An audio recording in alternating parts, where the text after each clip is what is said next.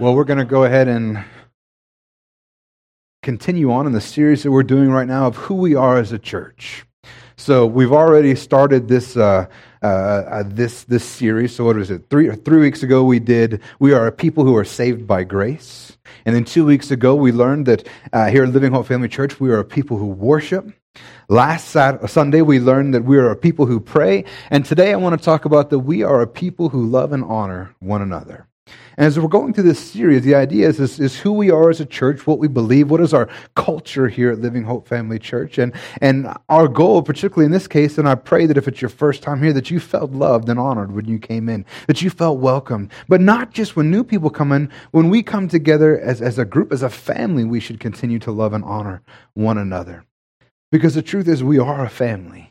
And like any family, we're going to have fights. We're going to butt heads. We're going to be upset. We're going to tick each other off. The person that can make me maddest out of anybody in my entire life is my sister.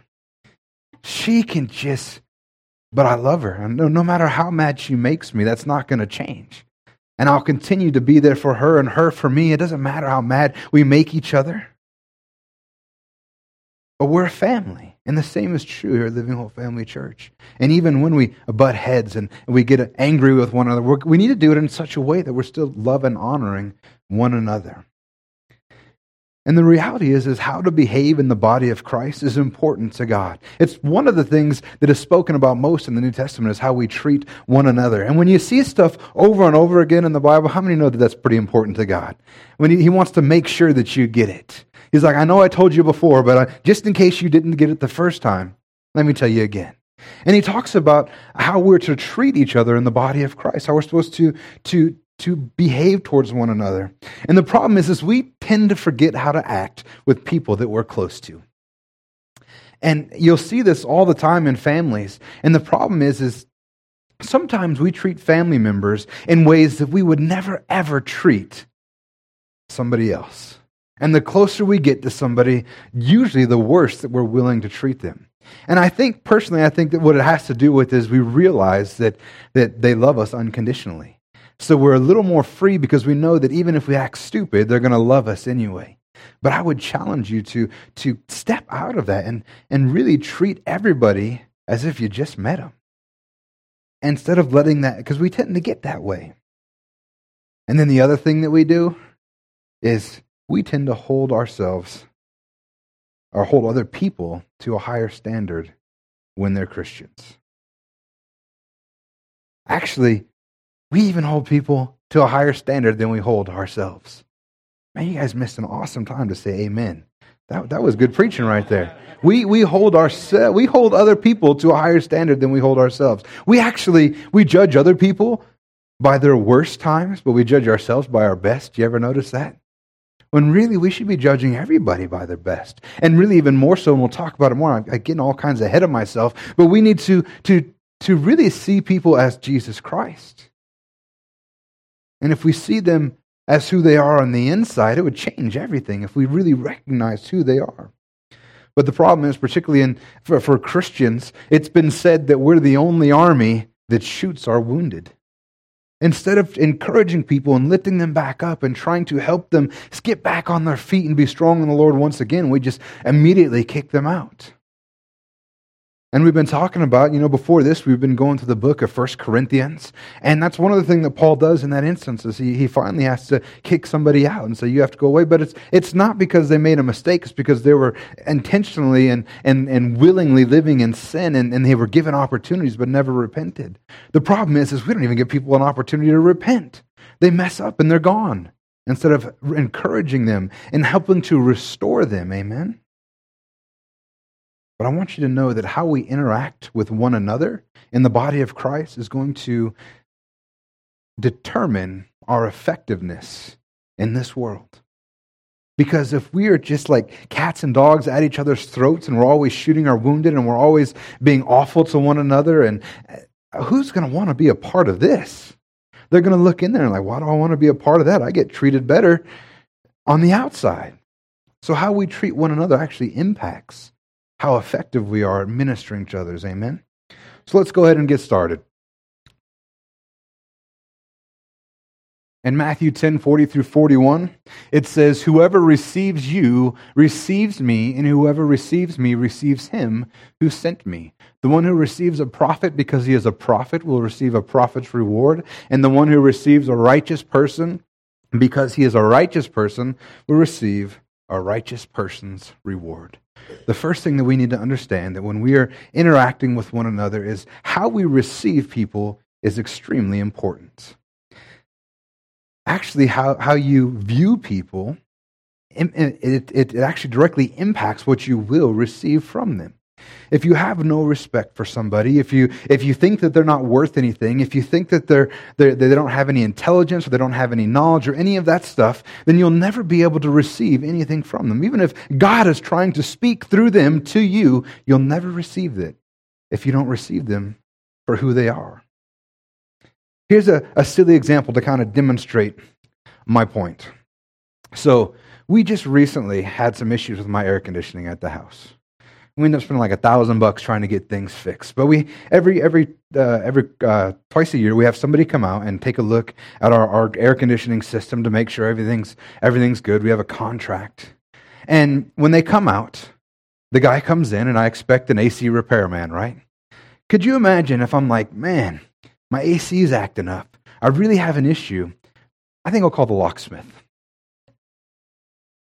And I, if I called somebody for who he was and I, I tried to receive the locksmith as something that he wasn't, how many know it's not going to work out for me? The locksmith is probably not going to be able to fix the house. Or when I, when I do need the locks fixed, if I receive somebody else. So my point is, if we receive somebody as, as what they're not, it impacts their ability to work on us. So if I receive a locksmith to work on the air conditioning, I'm not going to get anything out of that. But if the air conditioning guy shows up, right? I've called the air conditioning guy. He shows up and he's here to fix the air conditioning. I'm like, wait a minute. You're not an air conditioning person. I think you're a plumber. How many know if I don't receive him in as the air conditioning guy, the air conditioning's not going to get fixed? how we receive people, how we let them into our life impacts how they can work inside of our lives. And if we, re- if we regard each other with disdain, we'll never allow somebody to encourage us. If we're always angry at one another, if we forget that we're a family and we still love one another, when somebody comes up to encourage us and we begin to go, What are you doing trying to encourage me? I know what you did last weekend. I mean, what, who do you think you are to talk to me? Like, We can miss what God has for us because we're receiving them not as who they are. The scripture says that if you that if you receive a prophet because he was a prophet, you'll receive a prophet's reward. But if you receive a righteous person because he is a righteous person, you'll receive a righteous person's reward. How many know that if you receive a prophet as a righteous person, you're going to miss out on the prophet's reward? You're only going to get the righteous person's reward. I used to think that I was clever when I was growing up. Um, we went to a church. My best friend was the, his dad was the pastor. I was in, I was in grade school, high school, so it was when I still knew everything, so I was pretty smart. And uh, I'm going to this church, and, and, and the guy's the pastor, and, and we just called him Brent. I never called him pastor. And I thought it was because, oh, he's, he's no better than me. You know, he's, he may be the pastor, but he's no better than me, which is true on one hand. I'm no better than anybody here, but God has put me here for a purpose. So anyway, he's, he's, he, he's my pastor, or he was supposed to be, but I never called him pastor. And how many know that I limited his ability to impact my life because I refused to see him as pastor? Instead, I, I, I only saw him as my equal. God had placed him in my life to shepherd me, to help me grow, to help me become the man that I am today. And fortunately, some of it got through because uh, he's part of the reason I am here today. But had I had, I, I wish that I would have just received him as a pastor the whole time. What more could he be imparted into me? How much more could I have grown underneath him? That's why when you're going to this church, even how you view me makes a difference. You see, some people have trouble regarding me as pastor because I might be younger than them. You know, and how can somebody that's younger than me be my pastor? And the scripture actually, the same thing happened to Timothy, right? Paul told Timothy, don't let them uh, uh, think less of you for your youth. And what I thought was funny was is that he didn't say, tell them not to think less of you for your youth. He said, you don't let them. But the reality is, and, and, and as we're coming here, if you receive me as pastor, I'm going to have a much greater impact in your life than if you don't. And that's why, you know, when, when people are, are, are, out and about, you know, when people call me pastor, I'm glad to hear it. Not because I think, I think, oh, wow, they, they respect me for who I am. You know, I, I don't get all puffed up about it but because I know that they can finally receive from me what God has put me here to do. Because the truth is, even if nobody in this room ever called me pastor, it doesn't, it's not going to make me not a pastor. I'm a pastor because that's what God called me to do. Amen. Just because I call the AC man a plumber is not going to make him not an AC man. He's, a, he's an AC man. Just what I call him doesn't make a difference, but it will impact what I receive from him. And the same thing is it'll impact what you receive from me. And the same with everyone in this room. If we review each, if we regard each other as less than we are, then we'll never receive what God wants to work through that person in our life. Amen. Amen. 1 Thessalonians 5 12 through 15 says, We ask you, brothers, to respect those who labor among you and are over you in the Lord and admonish you, and to esteem them very highly in love because of their work. Be at peace among yourselves. And we urge you, brothers, admonish the idle, encourage the faint hearted, help the weak, be patient with them all, and see that no one repays anyone evil for evil, but always seeks to do good to one another and to everyone. Do you know that we're supposed to honor one another as co laborers? That means that we work together and our goal, our vision here at Living Hope Family Church is we want to reach this city for Jesus. We want to tell them about Him. Our, our goal is to reach out into this community and evangelize the lost, right? And then when they come in, we want to get them to come in and then we want to train them and we want to equip them and then we want to send them out to do the same thing, to plant churches, to reach the city, the, the area that they're in. But that is our goal. That is our vision. And we're co laborers together to do that. We work with one another to do that. The pastor can't do it by himself. The, the leaders on the, in the church can't do it by themselves. It takes all of us. And we co labor together. And then he, Paul says to, to respect those who labor among you. This isn't just a good idea, this is a command. We're to respect one another. And then he says, as we labor among them, to esteem them very highly in love. We're supposed to esteem one another very highly in love. We need to appreciate one another and not just get along and not just uh, uh, come together and, and, kind of just tolerate one another. We're not here to tolerate, we're here to love one another, to esteem one another. Even if we're, we're not the best at everything, we want to, to, to just be thankful for the people that are along beside of us. And everything we do for one another should be out of love.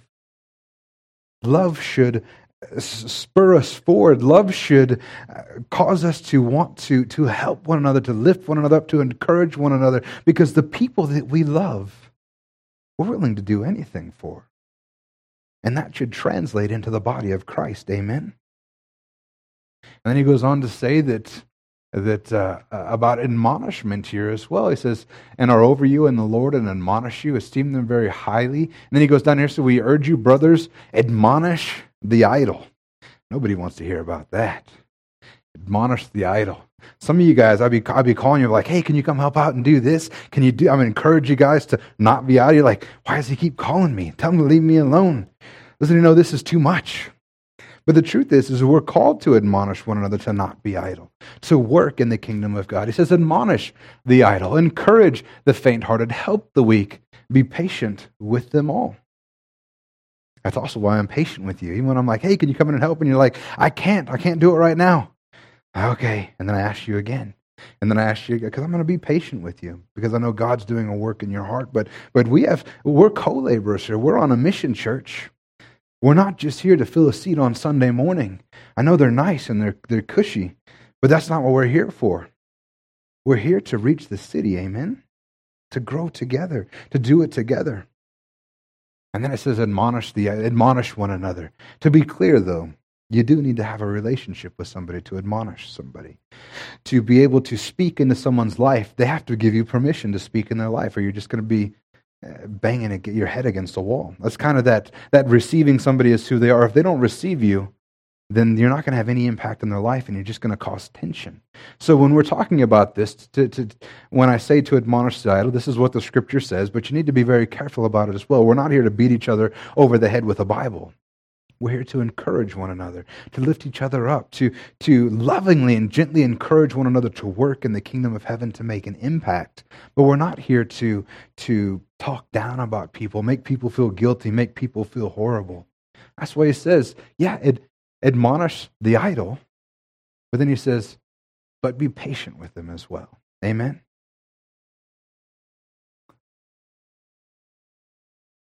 Colossians 3 18 through 21 says, Wives, submit to you. Oh, you, we're getting to this one, right? All the moms in here, all the wives in here just like, oh, he's talking about this.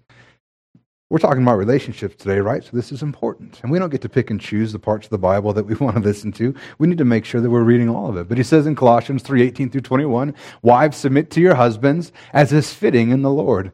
Husbands, love your wives and do not be harsh with them. Children, obey your parents in everything, for this pleases the Lord. Can I get an amen?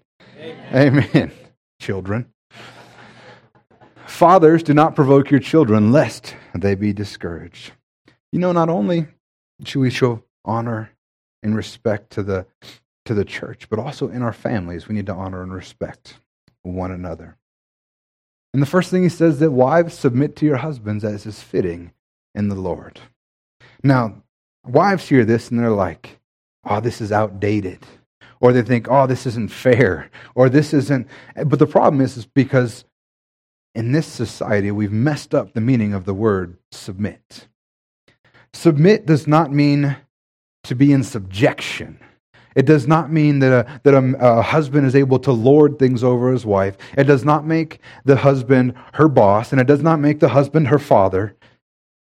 But what it does mean is that they work together. The, the truth is, is that, and this whole submitting thing, you know, wives of women want to get upset about it. They don't think it's fair. The whole purpose of this, this uh, uh, uh, hierarchy, if you will, is because God is a God of order. If you've ever worked in a place where too many people are in charge, nothing ever gets done. That's where the expression too many cooks in the kitchen, kitchen comes from. The, real, the men aren't better than women. That's not what God is trying to say. It's just the order of things so that way that we can walk, walk in an orderly manner. And wives are, and the, the, then it goes on to say that husbands, you're to love your wives. In other passages, says, love your wives as Christ loved the church. Well, how did Christ love the church? He died for it. He died for his bride. Husbands, are you willing to die for your bride? And then we have wives that'll say, "No, I'll, I'll, submit to my husband when he loves me." And then we have husbands who say, "I'll love my I'll love my wife when she submits to me." The problem is, is what you do is not reliant on what the other person does. You're both wrong if that's the attitude you take. As it does to you, you follow what you're supposed to do. And you'll see that a husband who is wise will listen to his wife. They'll make decisions together. And wives really, you know, you, you almost have it better in some ways. Because while the husbands are like, oh, yeah, she's got to listen to me, what they don't recognize is the incredible responsibility that's been placed on their shoulders. They're responsible to lead their families, they're responsible to make sure that their wives are taken care of. They're responsible. And then when they stand before God one day and have to give an account, they were responsible to teach their kids. They were responsible to lead their wives well. Spiritually, amen. They have a responsibility that, that, that they're going to have to give an account for. But the truth is, is they should love their wives like Christ loved the church. And that means that they would give up anything. You know what? Christ didn't come to boss us around. Christ didn't come to, to make us do things. He came to give everything for us. And husbands, that's what you're charged to do. Amen? And the reality is, is if you would be a husband like that, there's not a wife in the world that wouldn't be willing to walk alongside you. Amen? And then it says, Children, obey your parents in everything, for this pleases the Lord. Children are supposed to honor and respect their parents and they're supposed to listen to what they what they say. And the reality is, is some stuff doesn't make any sense, especially as a kid. You don't get why they're saying these things, why they're doing these things. And you think that my parents just want to take all my fun. And all your parents right now are like, "Hey man, why do they think that way?" But you forget that you do the same thing with God as well. When he says when he says that he wants us to live in purity, he wants us to live in holiness. We're all like, "Well, God just wants to take our fun." But no, the same reason that we tell our kids not to do dumb stuff because we want to protect them and keep them safe and save them the pain and the trouble that we went through is the same reason God doesn't want us doing things. It's not because he thinks it's going to take away our fun, but it's because he loves us. So kids, Obey your parents because the reality is, is that they want the best for you. And then it says, Fathers, do not provoke your children lest they become discouraged. As a father, we talked about responsibilities men have as, as husbands and, and as fathers. We're not supposed to, to beat our kids down. If your kids are scared of you, then you have a problem. Amen? So love and honor your children as well. Respect them as, yes, your goal is to prepare them for life, but you need to do it in a loving, encouraging way. Amen?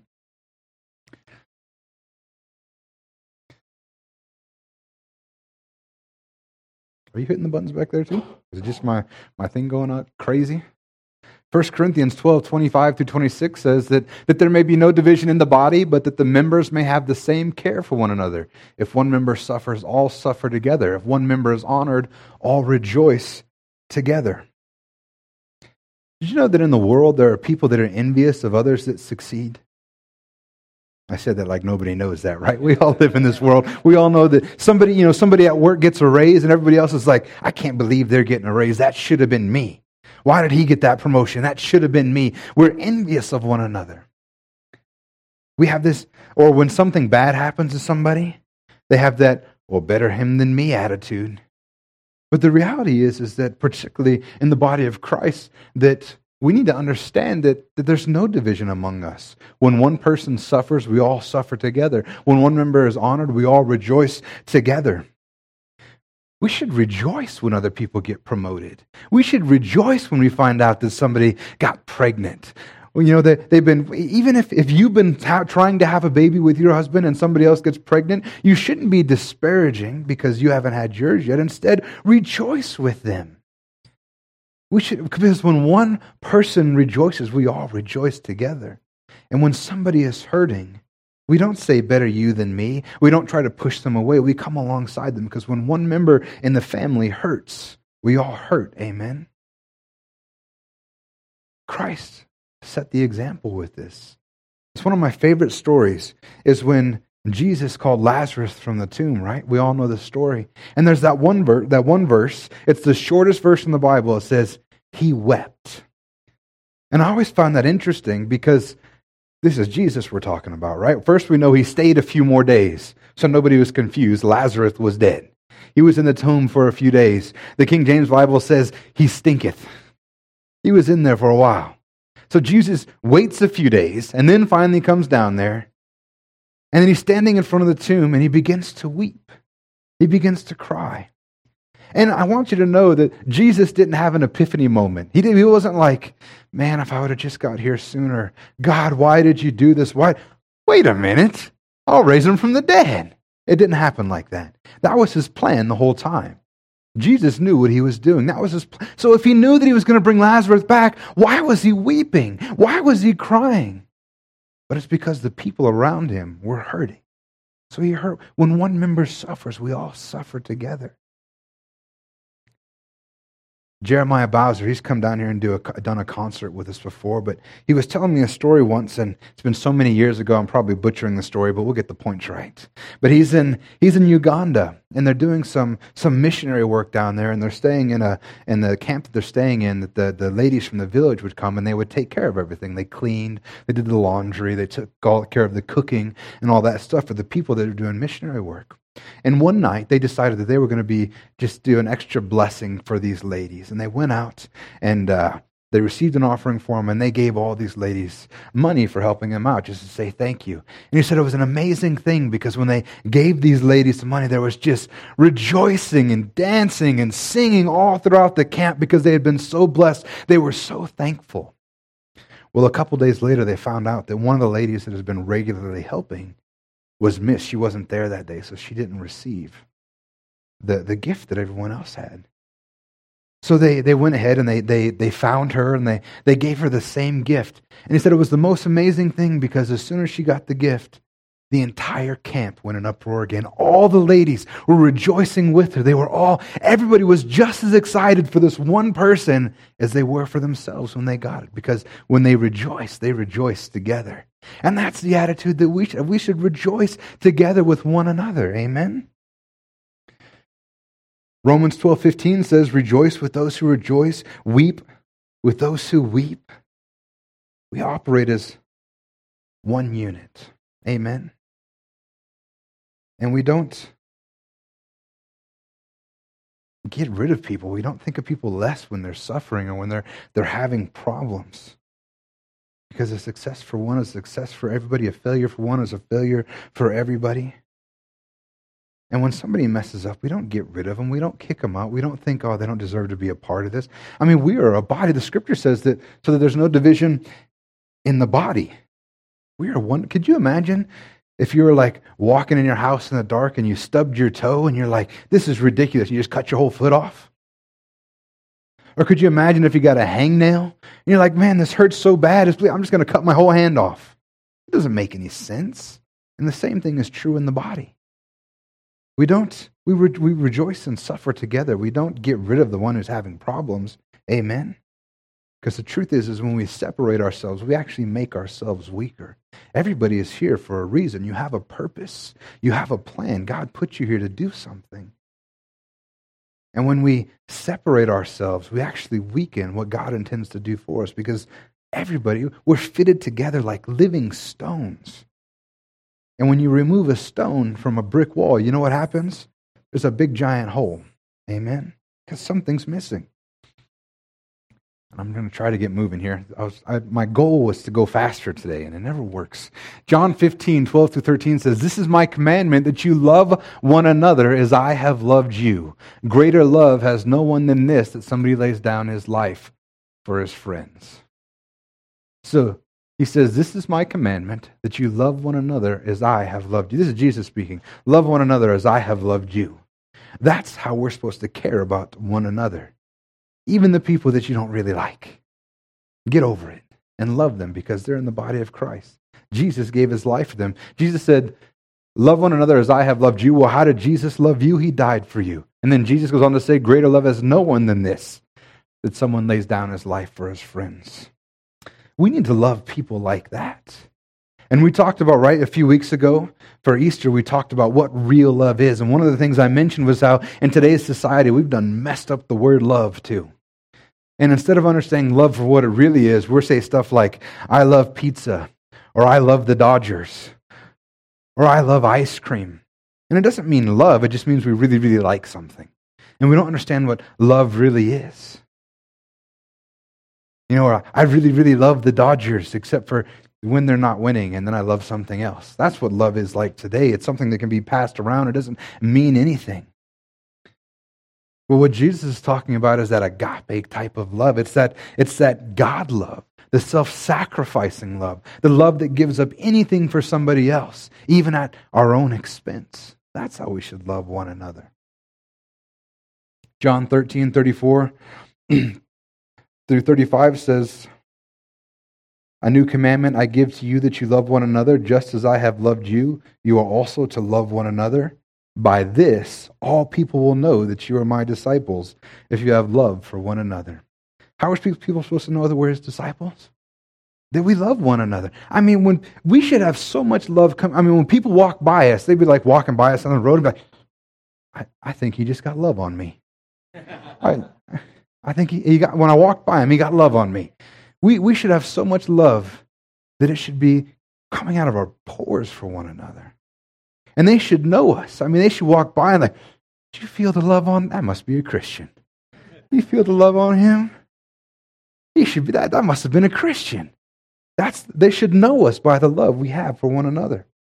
When I was in the army, they told us that even when you go off of base, particularly in, over, in other overseas and other countries, said they'll still know that you're a soldier even if you're not in uniform. Because they, they can tell by the way you walk. They can tell by the one of the things when you're when you're taught to walk in the army, when you're uh, when you're taught to march, you hold your hand a certain way, and, and and if you don't hold your hand like this when you're marching, you know you get in trouble because this is the way that everyone marches the same. But when you do that every day for months and months on end, that becomes just part of who you are. So you always walk like that, and people know it. That's a soldier because of the way he's walking. That's a soldier because of the way he cuts his hair. They know that you're a soldier even if you're not dressed like one. The same should be true. They should be able to look at us and tell that we're a Christian, even if we're not in church. Amen? Even if we don't have our God loves you t shirt on, even if we don't have our Living Hope Family Church t shirt on, they should know that you're a Christian. Even if you don't have your Bible out, they should know that you're a Christian. Amen? Because of your love. They should see it. Love is the very nature of God. 1 John 4 8 says, The one who does not love does not know God, for God is love. Amen?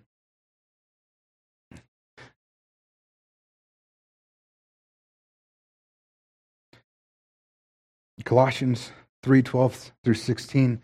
Before we get started here, that we need to talk about, I've talked about we should love one another, right? And we should honor and respect one another. But the question is then, if this is why the Bible says that we should do this, why should we do this? Why should we love one another? Why should we honor one another? And in Colossians 3:12 through 16 it says, "Put on then is God's chosen ones, holy and beloved, compassion, kindness, humility, meekness and patience, bearing with one another, and if one has a complaint against one another, forgiving each other as the Lord has forgiven you, so you must also forgive. And above all these, put on love, which binds everything together in perfect harmony, and let the peace of Christ rule in your hearts, to which indeed you are called in one body, and be thankful. You know, the, the first reason that we should love one another is because of who He is, because of who Jesus Christ is. The scripture says that because He forgave, so must also you forgive. We need to look at who Jesus is and recognize his work in our life. And because of who he is, is the way that we should act. Because of who he is, we should love one another. That should be enough for anybody. Because he loves them, I'm going to love them. Because he cares for them, I'm going to care for them. Because he's forgiven them, I'm going to forgive him. Because of who he is should impact everything that we do because of who he is. The next reason that we should love one another. Oh, this is going on. Let the word of Christ dwell in you richly, teaching and admonishing one another in all wisdom, singing psalms and hymns and spiritual songs with thankfulness in your hearts to God. I forgot to go to the second part. You'll forgive me. Colossians 3 8 through 10 says, But now we must put them all away anger, wrath, malice, slander, and obscene talk from your mouth. Do not lie to one another, seeing that you have put the old self with its practices and have put on the new self, which is being renewed in knowledge after the image of his creator. So the first reason that we love one another is because of who he is. The next reason that we should love one another is because of who we are, because of who you are. You should love one another. You see, these things up here anger, wrath, malice, slander, obscene talk, lying to one another that's what the world does. That's how the world thinks. That's how people that haven't received Christ, who are still broken, who are still hurting, that's how they treat one another. Because sin is still active in their life, because they have no re- uh, retreat from sin, because they have not been set free. This is what happens. But the scripture says that we're to put all of that away the anger, the wrath, the malice, the obscene talk, the slander, lying to one another. Because it says that we have put that off with the old self with his practice, and I've been put on the new self, which is being renewed in knowledge after the image of his creator. That's who we used to be. Not loving one another, talking bad about one another, kicking each other when we're down, throwing each other under the bus. Those are the things that we did before we got saved, before we were made brand new. What's 2 Corinthians 5:17? If anything anyone is in Christ, he is a new creation. The old things have gone. Behold, new things have come. That's who you were. It's not who you were. You put off the old self and its practices, but now you need to put on the new self.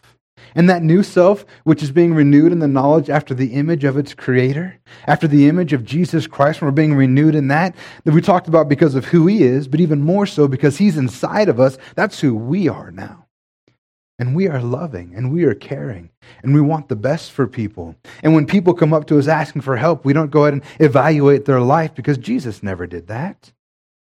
Jesus was there for who was sick and who was hurting, and he showed them love and he loved his disciples. And he definitely loved us because he gave his life for us. He gave everything for us. And as a result of that, we need to be treating people the same way and loving them the same way because we are not the same anymore.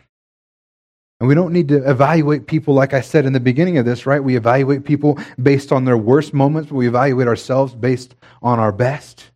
And we just people we wish people would just see our best stuff and not our worst stuff, but we do the very same thing to other people. It's crazy. It's not the world acts, not how we act. the next reason that we should love other people is because of who they are. So what? First thing is because who Jesus is. The second thing is because who we are in Jesus. And the next thing is because who they are. Colossians, I'm sorry,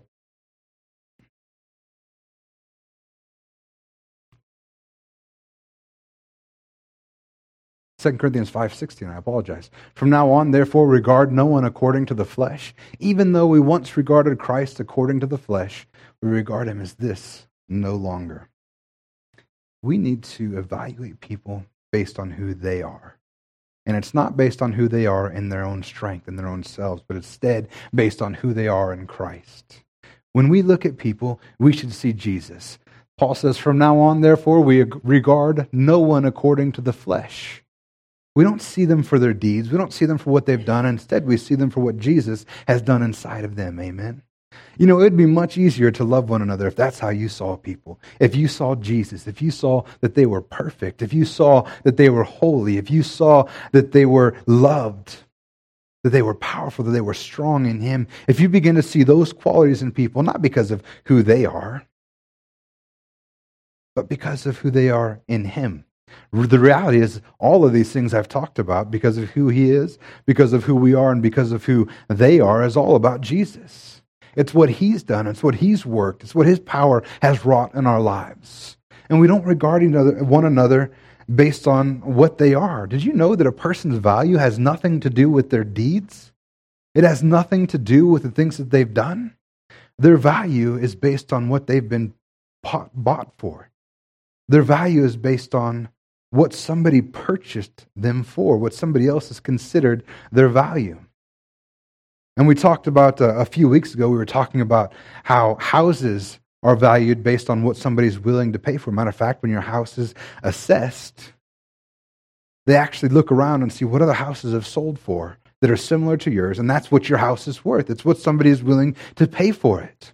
Not too long ago, I used to be, I used to have a photography studio. I used to do photography, and, and I followed all that stuff and kept up on it regularly. And, and there was some guy recently who sold a photographic print for millions of dollars, the most expensive photographic print anybody ever, anyone's ever sold.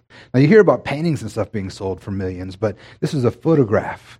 He had just taken it recently. Someone commissioned thing, paid him millions of dollars. And I remember reading on the forums, people were just up in arms and, no, oh, photographs aren't worth that much. How can you say all this stuff? You know, how can you sell it for this stuff? And they were, they were talking down about the value of this photograph. But the reality is, is you know what that photograph was worth? What the one guy paid for it, which was millions of dollars. It was worth that because that's what was paid for it.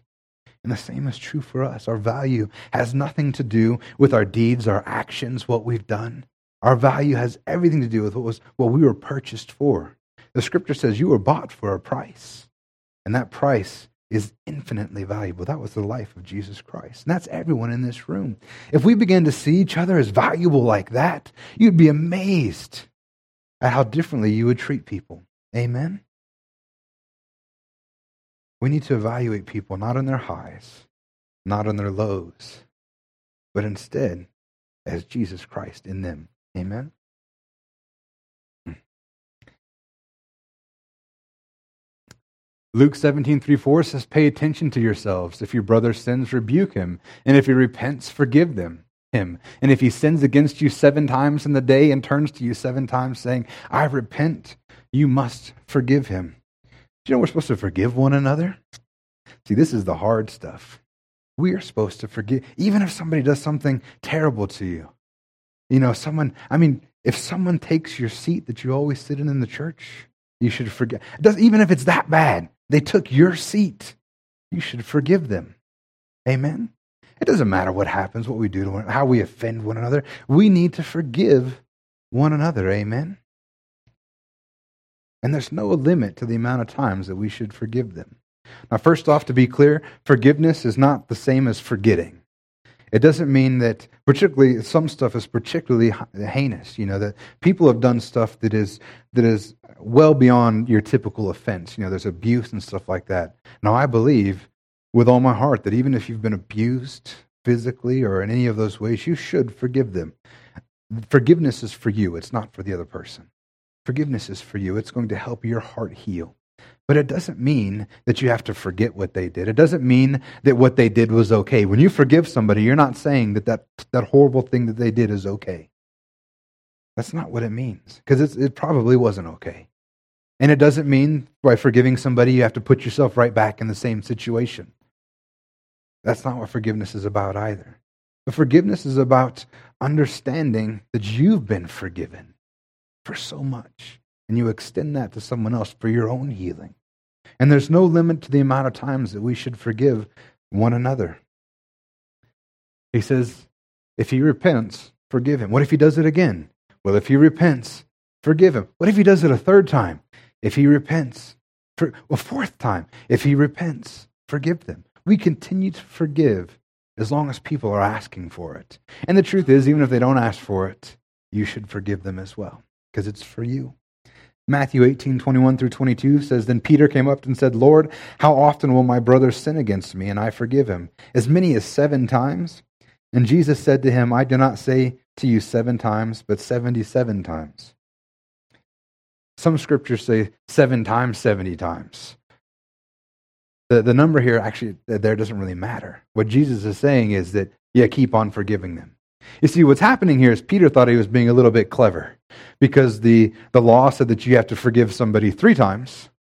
And after the third time, if you don't forgive, if they, if they do it again, you don't have to forgive them anymore. So Peter's like, oh, I got this figured out. It's not the letter of the law. I'm, I'm going to be a good, Jesus, check this out. So if somebody forgives, should I forgive him seven times? I mean, that's four more times than what the law says. So he's ready for an attaboy from Jesus, right? Because he's got it out. And instead, Jesus goes, I didn't say to you seven times. I said seven times, 70 times. And what he was saying is, you don't stop. You keep forgiving. That was the point Jesus was trying to make. We continue to forgive. And we should also restore one another as well. Galatians 6 1 through 2 says, Brother, if anyone is caught in any transgression, you who are spiritual should restore him in a spirit of gentleness. Keep watch on yourself, lest you too be tempted. Bear one another's burden, and so fulfill the law of Christ. We're called to lift one another up to restore. If we see somebody in sin, we're not supposed to go over there and chew them out and kick them out of the church and not associate with them anymore. What we're supposed to do is go over there and begin to remind them who they are in Christ. Brother, this isn't you. You've been forgiven of this. You've been redeemed from this. You have overcome this. You are victorious. You are more than a conqueror. We encourage one another. We restore them. We lift them up. We don't push them away. One of the other scriptures says that we should speak the truth to one another in love. That's not to be misunderstood either. We're not supposed to tell people how bad they are. That's not telling them the truth in love. Telling them the truth in love would be that, hey, you're better than this. Christ inside of you gives you victory over this. That addiction, it's not yours anymore. That's the old self. Remember, you have a new self. Remember, you are a brand new creation. Remember that you are holy just as He is holy. Remember that you are strong in Him. Remember that you're victorious. That's telling us the truth in love. That's lifting somebody up. That's restoring them. And we're called to bear their burdens and help them out of that. Amen? Because we're a family. That's what we do as a family. We help one another. We encourage one another. We lift one another up and we love one another in spite of our, all of our stupidness. Because Lord knows we all have some dumb stuff in our life. We all have issues. We all have problems. And I thank God that Jesus is working inside of every one of us, and those problems are becoming less and less and less every day. But the reality is, is that we need to, to look at each other and just see Christ and not see the flaws and encourage one another to be restored out of them. Amen.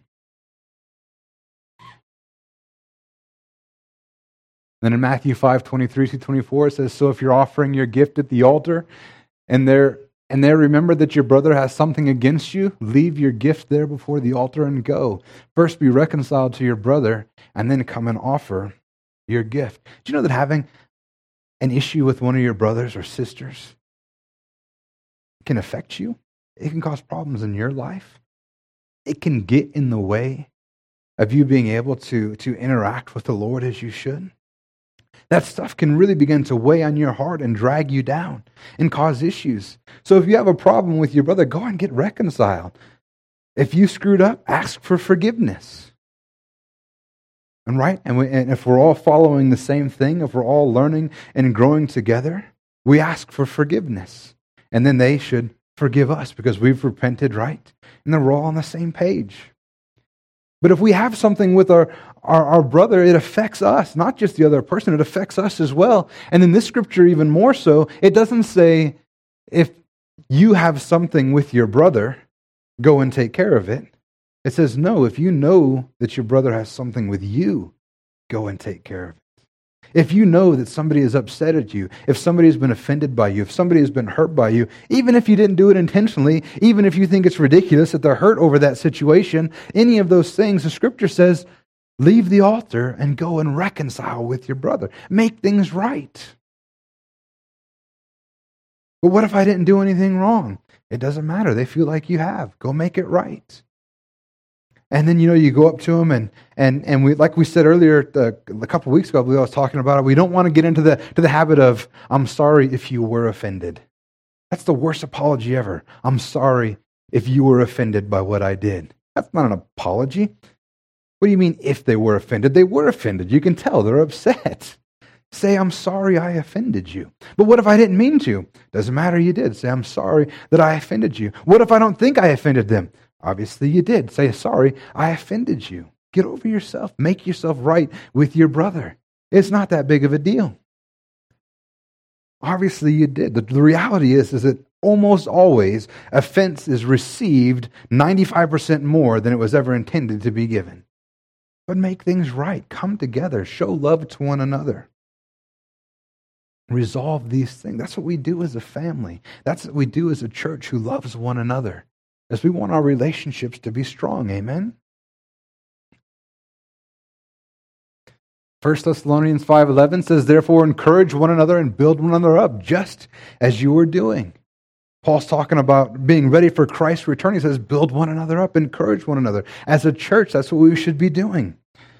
Galatians 6, 9 through 10 says, Let us not grow weary of doing good, for in due season we will reap if we do not give up. Says, Do not grow weary of doing good. Did you know that we wouldn't be told not to grow weary of doing good if it wasn't possible for us to grow weary of doing good? Relationships are hard work. Ask anybody that's been married for a while. Relationships are hard work. That means that we're going to have to work over it. That means that we're going to have to get over our own pride and our own ego and come together and work through our issues. Because the reality is, is that we're going to have issues. People in this church are going to piss you off. It's going to happen. I'm probably going to tick you off at some point. Some of you are like, amen to that. It's already happened. Guess what? I still love you and we can get over it. We can, we can push through it. Because we're a family. And relationships are hard work, but we need to decide that we're going to work through it, that we're going to see each other as, as Jesus Christ and not as our flaws and our failures.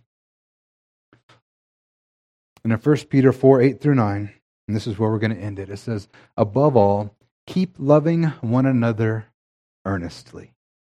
Earnestly means for reals, not on the surface, not like I'm talking a good game, but actually love one another.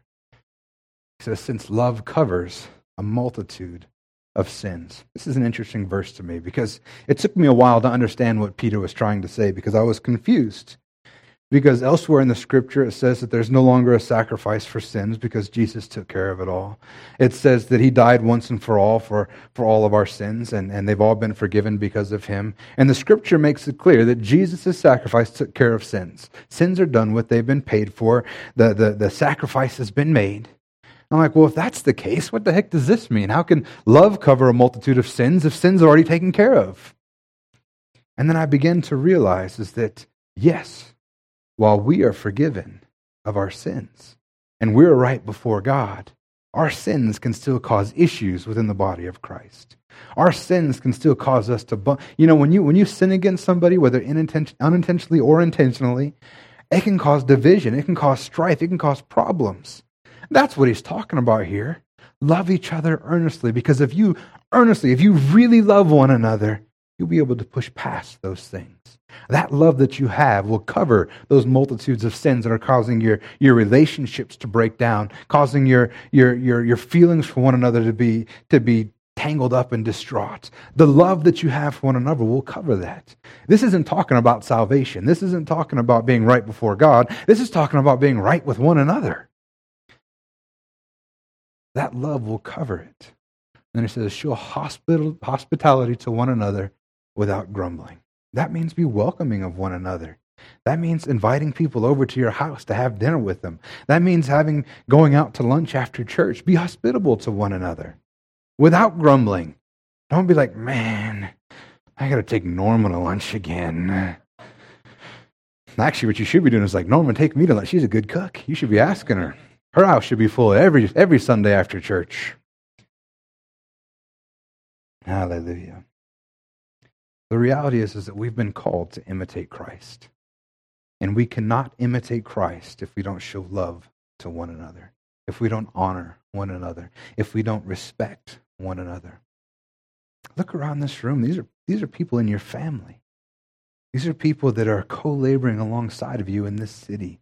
These are people that are your friends. And we should be loving and honoring and respecting one another. Amen? Amen. Let's stand to our feet.